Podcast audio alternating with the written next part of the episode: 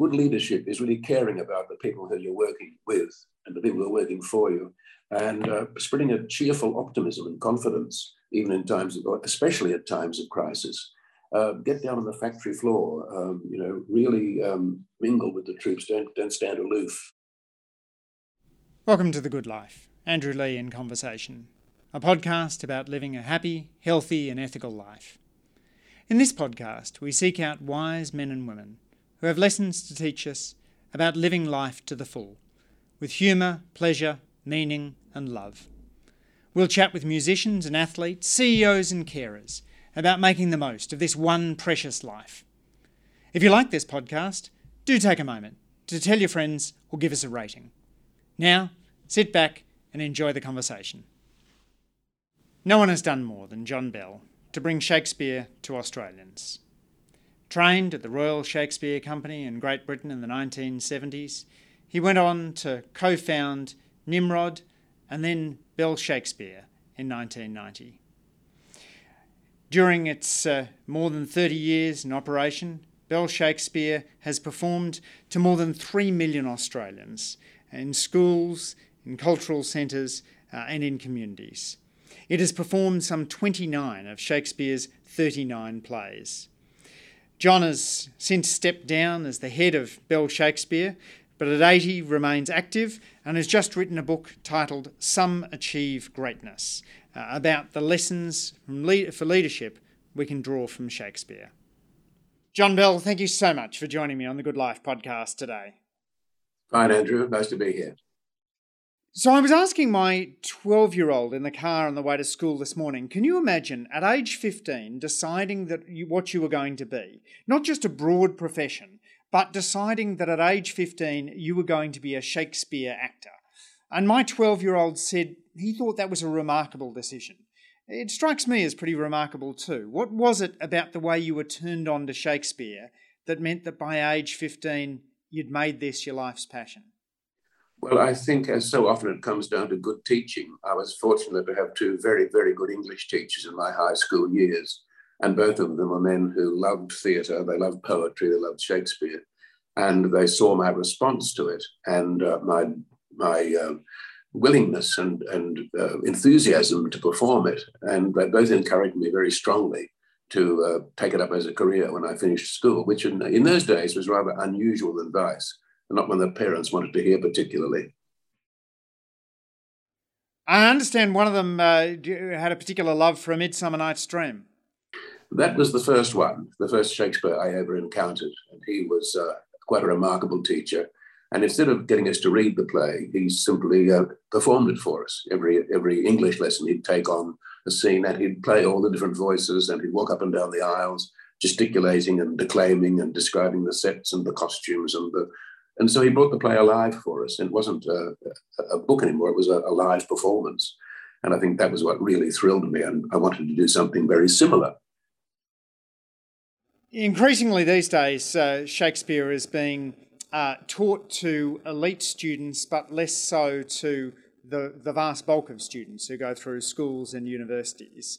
Um, for me, it was my high school English teacher, Judith Anderson, that uh, uh, opened my eyes to Shakespeare. But you also talk about uh, some clever ways in which Shakespeare's insults can be used to uh, engage students in the bard.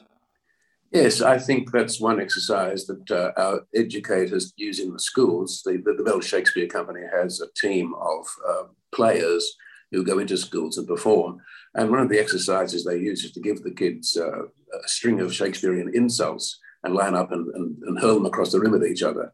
And the kids find the language so exotic and extraordinary and remarkable that uh, they understand that language can be something more than just the everyday commonplaces that we use. You've got uh, two daughters, Lucy and Hilary, who are both uh, a- actresses. Uh, what do you what, what, did you do as a father to inculcate their love of the, of the theatre? I didn't do anything uh, active to encourage them, um, nor did, did, we discourage them. But they came along to the theatre all the time, and they often slept on the seats the, when they were very small when we were rehearsing, and they just grew up with it. And uh, for, a, for a while, they resisted it. They, they, thought they might go and open an old dog's home or something instead. Um, But little by little, they, uh, you know, began to show um, interest in performing. And as it turned out, Hilary, my elder daughter, is now a, a writer, a playwright, and Lucy has taken up the acting profession. But um, I don't think you should ever either force something onto kids or discourage them. Let them find their own way, and they'll either take it up or not, according to uh, you know their own personal response.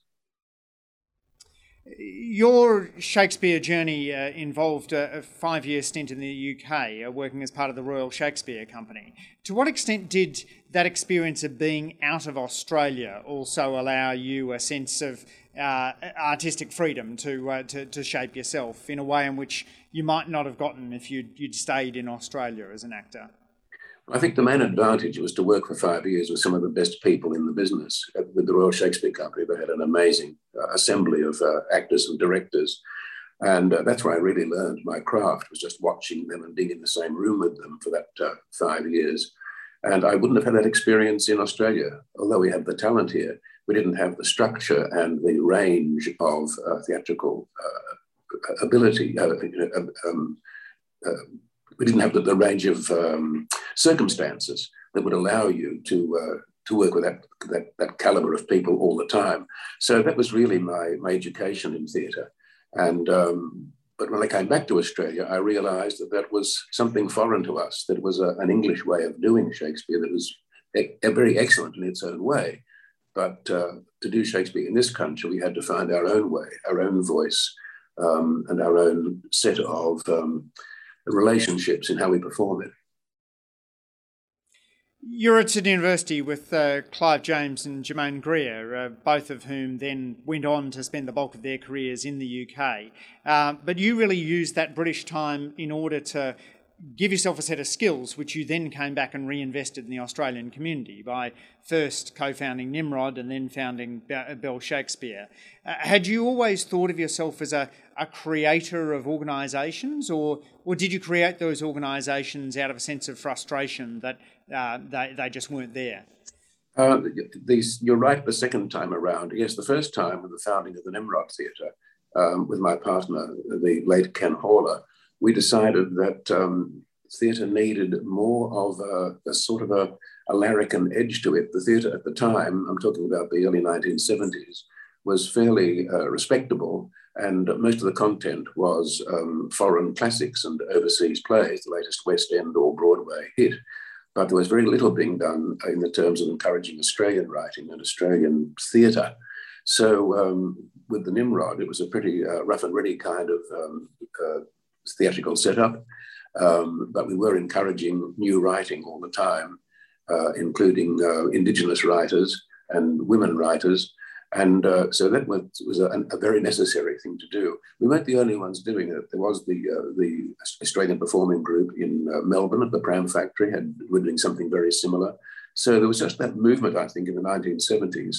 Uh, a new kind of nationalism was starting to emerge which supported that, um, that wave of writing and enthusiasm for Australian content. As for the Bell Shakespeare Company, uh, that was a similar urge. Um, uh, we felt there wasn't enough Shakespeare being performed in Australia. Um, and if so, it, there wasn't a, a kind of um, a, a, reliable standard. It was a bit hit and miss. So we wanted to form a company that would give actors the chance to work on their craft and work on those texts uh, over and over so they become more uh, proficient in playing them. So in both cases, you, you were right. There was, I felt, a necessity for something to be set up. It's always struck me there's such a contrast between the two. You know, one is about uh, opening the space for new voices to be performed on the stage. Uh, the other is is about performing only the plays of a uh, de- dead white male. Uh, did you see that as being uh, a tension between the two, or was that sort of the, your evolution in terms of what you felt the Australian theatre scene needed? Well, I think the two things, the uh, the new writing and the classics, are, are kind of uh, belong on, on the same uh, level playing field. They, they should uh, play off each other.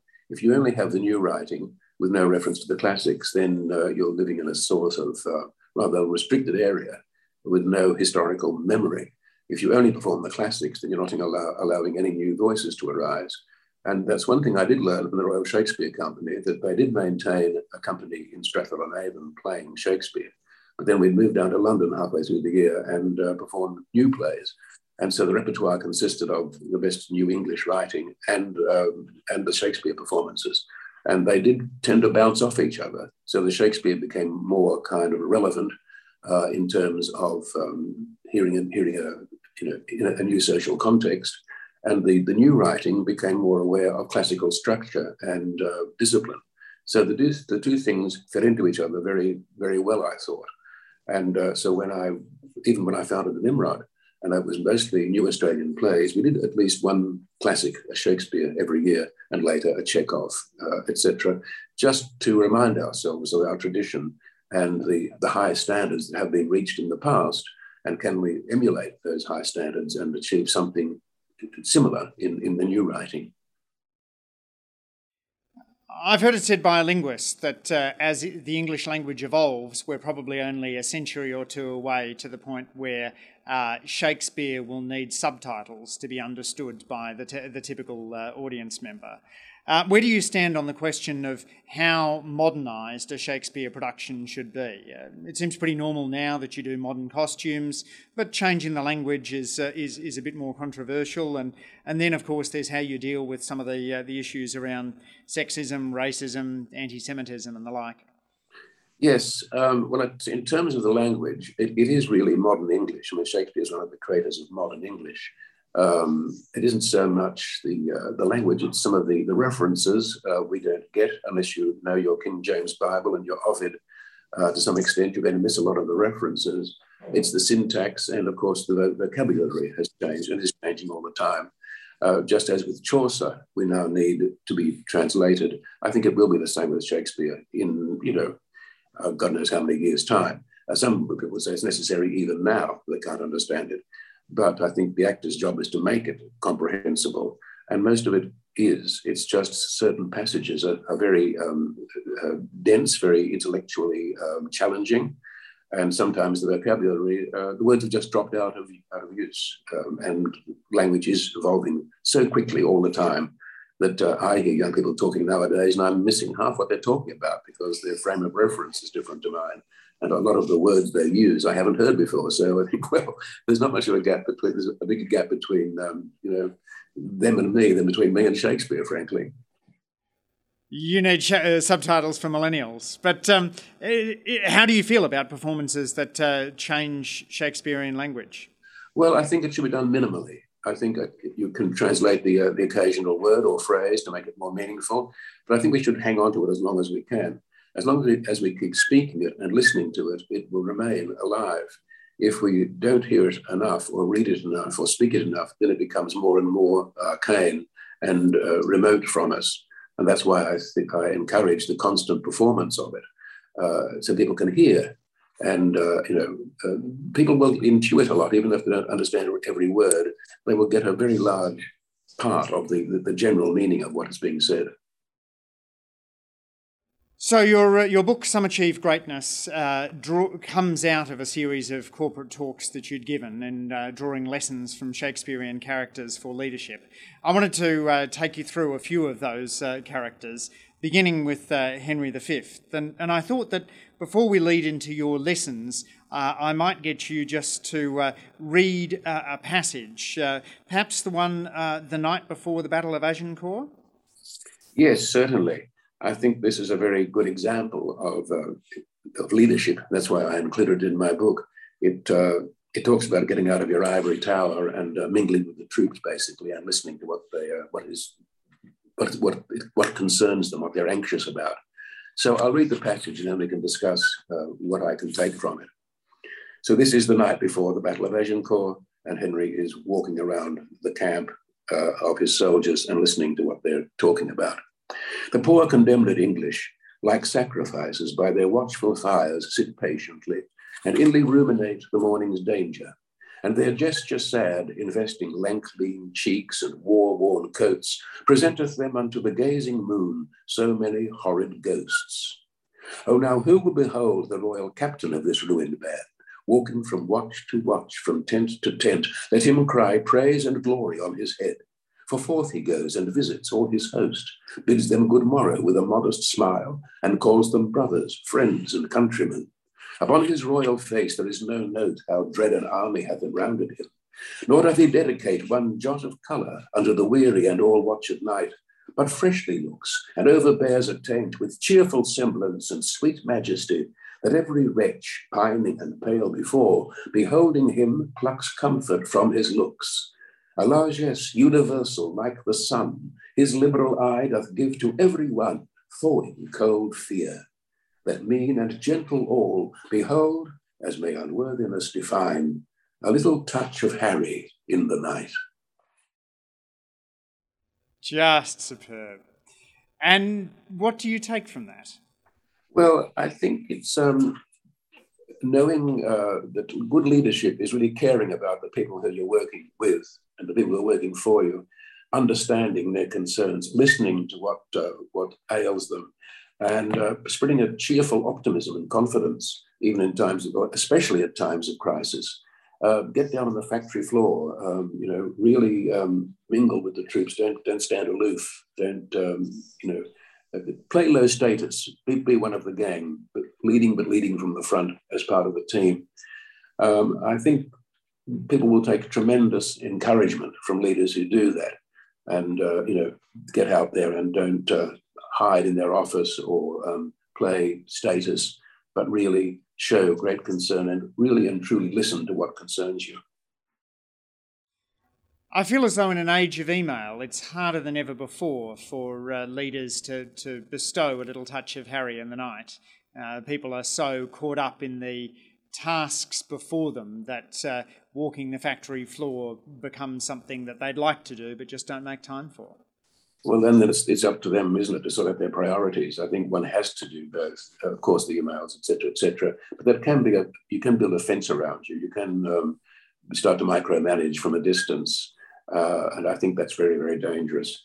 Uh, people do really appreciate your, um, you know, uh, mingling among them, talking to them, above all, listening to them.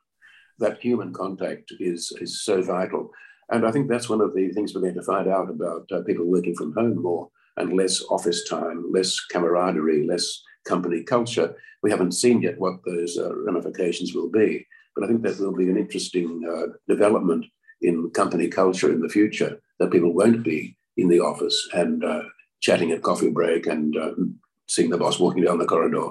It'll be all much more remote. And whether or not that's a good thing, we'll find out in the future. Yes, it's hard to imagine people will pluck comfort from the looks of their boss on Zoom. exactly right.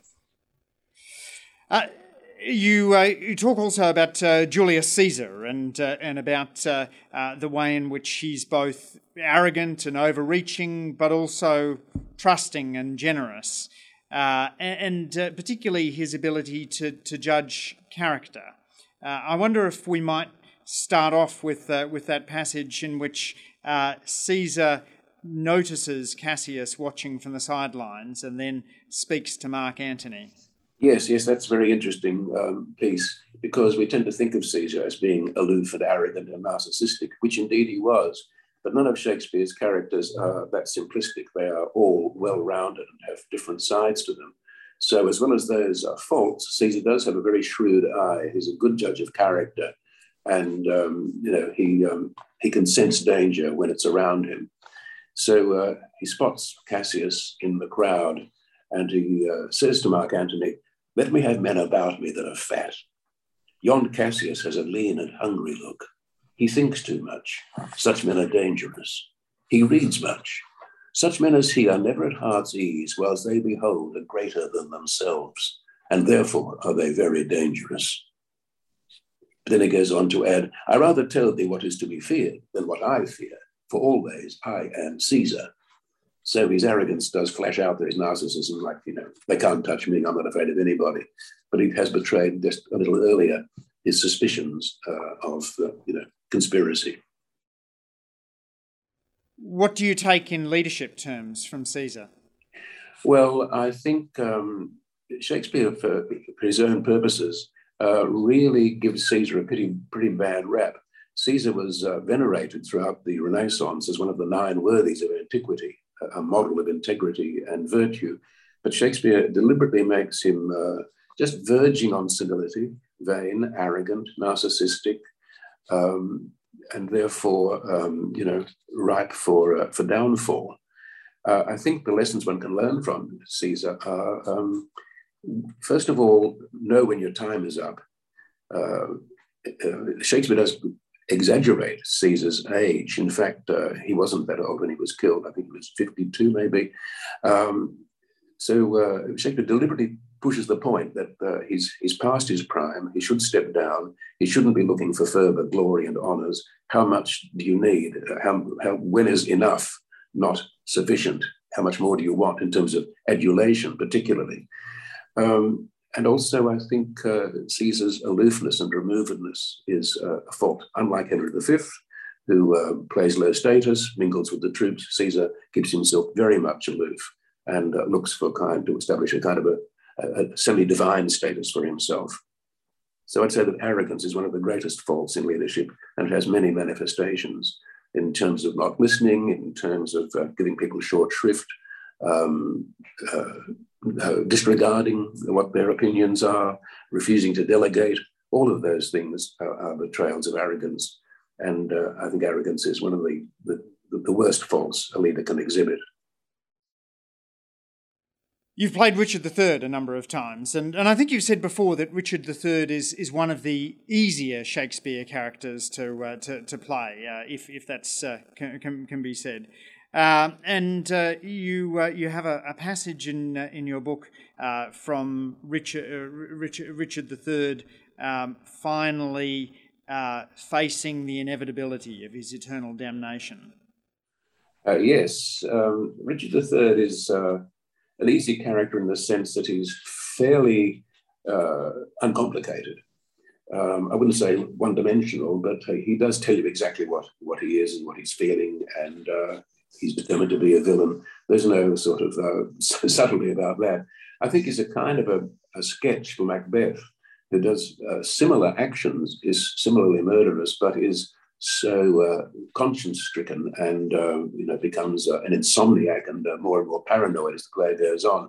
Richard doesn't quite get that far, but nevertheless, I think this particular speech is kind of a sketch for what Macbeth goes through in that much more mature play. So this is uh, Richard the night before the Battle of Bosworth. Um, has a nightmares. All the, the, this, the ghosts of his victims come back to haunt him. And uh, he wakes from his nightmare and says, My conscience hath a thousand several tongues, and every tongue brings in a several tale, and every tale condemns me for a villain. Perjury, perjury in the highest degree, murder, stern murder in the direst degree, all several sins, all used in each degree, throng to the bar, crying all guilty, guilty. I shall despair. There is no creature loves me, and if I die, no soul will pity me. Oh, it's black. What do you uh, what do you take from Richard? Is he just an example to be of, of what to be avoided? Yes, very much so. I think uh, um, you have to look out for people's uh, private agendas. Richard's great skill is in charming everybody. Uh, and in the performance of it, I think one has to remember that, that people are totally bewitched and charmed by him. Uh, his his um, sense of humor, his, uh, his ability with wit and language are quite captivating. And I think one has to just be aware, if you're dealing with someone like Richard, what's he up to? What's his, what's his personal agenda? Uh, you know, that, that, that calls for someone to be a fairly shrewd judge of character. And most of Richard's victims um, are quite willingly deluded. I think there's something, something in it for them. If they back him, uh, he'll, they can get on his coattails and uh, you know, uh, get somewhere themselves. And that's a huge mistake because he, uh, he doesn't honor any of his promises. He, uh, he will betray anybody uh, in terms of getting to the top. So he, he become a bit of a byword, really, among you know politicians and uh, social commentators. You just mentioned Richard III, and know exactly what traits you're discussing or talking about. You speak about King Lear as being the play that you feel has never been done perfectly, uh, and a role which is extraordinarily difficult to play. Uh, I wonder if I might uh, draw you to uh, to, to uh, a, a, passage that you quote in your book on uh, from King Lear. uh, which is a point at which uh, he begins to uh, get a sense of, of his own place in the world. Yes, uh, certainly. I mean, Lear is, I think, the greatest, the most profound of all Shakespeare's plays, the most challenging and therefore the most difficult to bring off. It is just, uh, it is so, it goes so deep. Uh, and Lear, again, uh, as a leader, is uh, entirely made up of narcissism and arrogance and self regard and status. Uh, he has that, what he regards as some sort of divine status. And it's only when he's reduced to um, being thrown out into the, into the storm um, and loses all his authority, all his power, that he becomes to realize he's just a man like anybody else. And he says, When the rain came to wet me once, and the wind to make me chatter, when the thunder would not peace at my bidding, there I found them. There I smelt them out. Go to. They are not men of their words. They told me I was everything. Tis a lie. I am not ague proof. the phrase ague proof so beautiful and i, I, I, think think of all the other ways in which ague is used in that in that era and uh, and, and no one would no one else would think to put the word proof behind it it's uh, it's exquisite um, but uh, lear himself uh, what do we take from him uh, for for those who are interested in leadership i think uh, listen to good advice is the main thing and again we come back to arrogance as being the, the main flaw in a leader um, you have to listen to the experts, listen to good advice. Um, Lear is surrounded by people who are wiser than he is. Uh, Kent, his most loyal supporter, offers him good advice. His daughter Cordelia speaks her mind and therefore is, is banished for speaking out. Uh, even, even the fool, who is his uh, kind of court jester, is smarter and wiser and can see what's going on and tries to give Lear advice. And he ignores all of them. And I think uh, hence his downfall. If he had listened to any of them, um, he would have, uh, you know, been a very different person, and there, would be, there wouldn't be a play, frankly. And I think we see that all around us in uh, leaders who uh, refuse to listen to advice they don't want to hear, whether it's on climate change or, um, you know, uh, vaccination or whatever. You take someone like Donald Trump, doesn't want to listen to anybody's advice on anything. Donald always knows best. And I think, um, you know, that is perhaps a, a, very, very major flaw in a leader.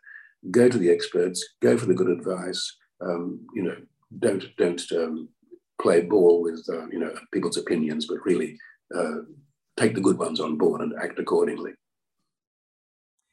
You have a chapter in your book called "Integrity and Humanity," in which you uh, you talk about some of the characteristics of Brutus, uh, and there you include a, a passage uh, from Mark Antony, uh, spoken over Brutus's corpse.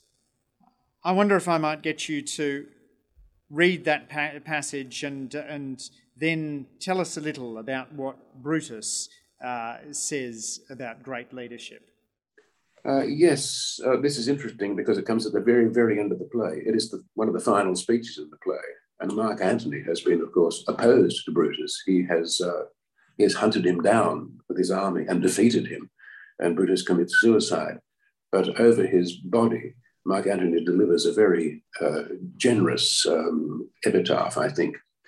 This was the noblest Roman of them all.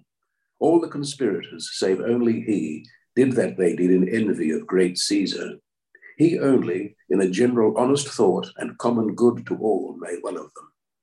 His life was gentle, and the elements so mingled in him that nature might stand up and say to all the world, This was a man. Would you like to be uh, re- remembered in, uh, in such a way? I couldn't think of anything better. I think it's an extraordinary, um, wonderful compliment and summation of Brutus's good qualities. I think Brutus is the noblest Roman of them all, and he does act according to his uh, conscience, even though it tortures him because he's called upon to uh, assassinate his one of his best friends, his mentor, uh, Julius Caesar, a man he admires enormously, but uh, has become convinced that Caesar is a danger to the state and uh, is verging, that the state is verging on a tyranny unless Caesar's removed. And uh, he can see no other way except by Caesar's assassination. So it's a, a very, very wrenching decision for Brutus, and one that he, he does eventually take in, in good faith. John, let me uh, wrap our conversation up to a close with a, a few questions I ask each of my guests. Uh, what advice would you give to your teenage self? oh my God, where do I start? I would say probably uh, the most uh, important thing would be to be um, gentle and fair and kind to people you grow up with. There's a, a, a temptation to ride roughshod uh, a competition in your, you know, attempted climb to the top, but uh, you'll always regret uh, unkindnesses or ungenerous things that you do. What's something you used to believe but no longer do? Oh, now there's a huge uh, volume there because I was brought up a Catholic, a very uh, quite a devout Catholic until the age of about early twenties, and then slowly started to unpick it little by little. It took a lot of unpicking, I must say, but I guess by now, at the age of eighty, I would call myself a, a humanist and uh, one who doesn't have any belief in any um, supernatural plane at all. I found it interesting in uh, Maggie O'Farrell's Hamnet, the uh, dis- the way in which uh, religion served as a as a solace for Anne Hathaway after the, the death of, of Hamnet. Uh, did have you read the book? Do you have views on on? No, I haven't read that book. I've heard about it, but I haven't got around to it yet. But of course, it, it uh, has it, it's entirely conjecture. Uh, we know nothing about Anne Hathaway at all, so the book is a fiction after all. But of course, it can be very, um, you know, in, an informed fiction, I think. What I love about it is the it has the most exquisite description of a mother's pain at losing her child that I have ever read. Um, it's you know, of course, you're, you're bawling as you as you're reading it, um, but it's also then suggests that that experience of losing Hamnet uh, might have uh, then propelled Shakespeare, some, some of Shakespeare's depths of tragedy. Uh, and the book is focused around the play Hamlet, of course, but uh, I was thinking about it when you were talking about Lear as well, and, and the, the, the extent of the, the, the emotional range that Shakespeare is able to plumb, plumb in, uh, uh, in King Lear. Uh, flipping around, uh, when are you most happy? I'm happiest. Um, well, I think this would be a very common one when I'm with the entire family, some sometime like Christmas or a big family uh, birthday or celebration when I have my daughters and all the grandchildren and everybody in the family around, that's when I think uh, this is what life's really all about. Does the Bell family put on performances at that stage? I'm afraid they do. There's no discouraging people from performing, and uh, but, uh, I think as they get older, they become a bit more self-conscious, and performances are a bit more discreet. But when they're very small, they're absolutely wild and outrageous, and at their most delightful. What's the most important thing you do in your life to stay mentally and physically healthy? Um, well, I, I, I, do try to, um, to do a bit of meditation. Uh, I'm, I'm not very good at it. It takes a long time for me to, uh, to unwind and, uh, and put my mind at peace. Uh, I do Pilates uh, when I can, can't right now at the moment, of course. Um, I have a dog who's very active and he needs four walks a day. And uh, I'm, I'm, grateful for that because without him, I think I mightn't get around to it. Do you have any guilty pleasures? Oh, look, it's a very common one. I'm sure uh, most people would have this one dark chocolate. Um, I know it's uh, there should be a, a limit to it, but I find it very hard to draw the line when that limit has been reached. And finally, John, which person or experience has most shaped your view of living an ethical life? You know, that's a hard one. I can't think of any one person. I can think of a, a gallery of people, going from back from certain uh, school teachers, um, some, some of the older actors I've worked with, whom I learned not just my craft, but I learned how to behave in the rehearsal room, how to be uh, a gentleman in, in, in, in the workplace. Uh, a couple of people I owe a lot to uh, in that area. And a couple of people I've come across just as neighbors and as friends who have taught me uh, a lot about generosity and, and caring for each other. So there's no one person, but I'm grateful to a, you know, a whole gallery of them. John Bell, uh, Australian living treasure and uh, thespian extraordinaire, thanks so much for taking the time to share your wisdom on the Good Life podcast today. Thank you very much, Andrew. It's been a pleasure. Thanks for listening to this week's episode of The Good Life. Andrew Leigh in Conversation. If you enjoyed this discussion, I reckon you'll love past interviews with Sheridan Harbridge and Frank Ostaseski. We've just passed our 150th episode, so we're asking listeners to fill in a three minute survey to help us improve the podcast. You can find the survey link in the show notes. Next week, we'll be back with another inspiring guest to discuss living a happier, healthier, and more ethical life.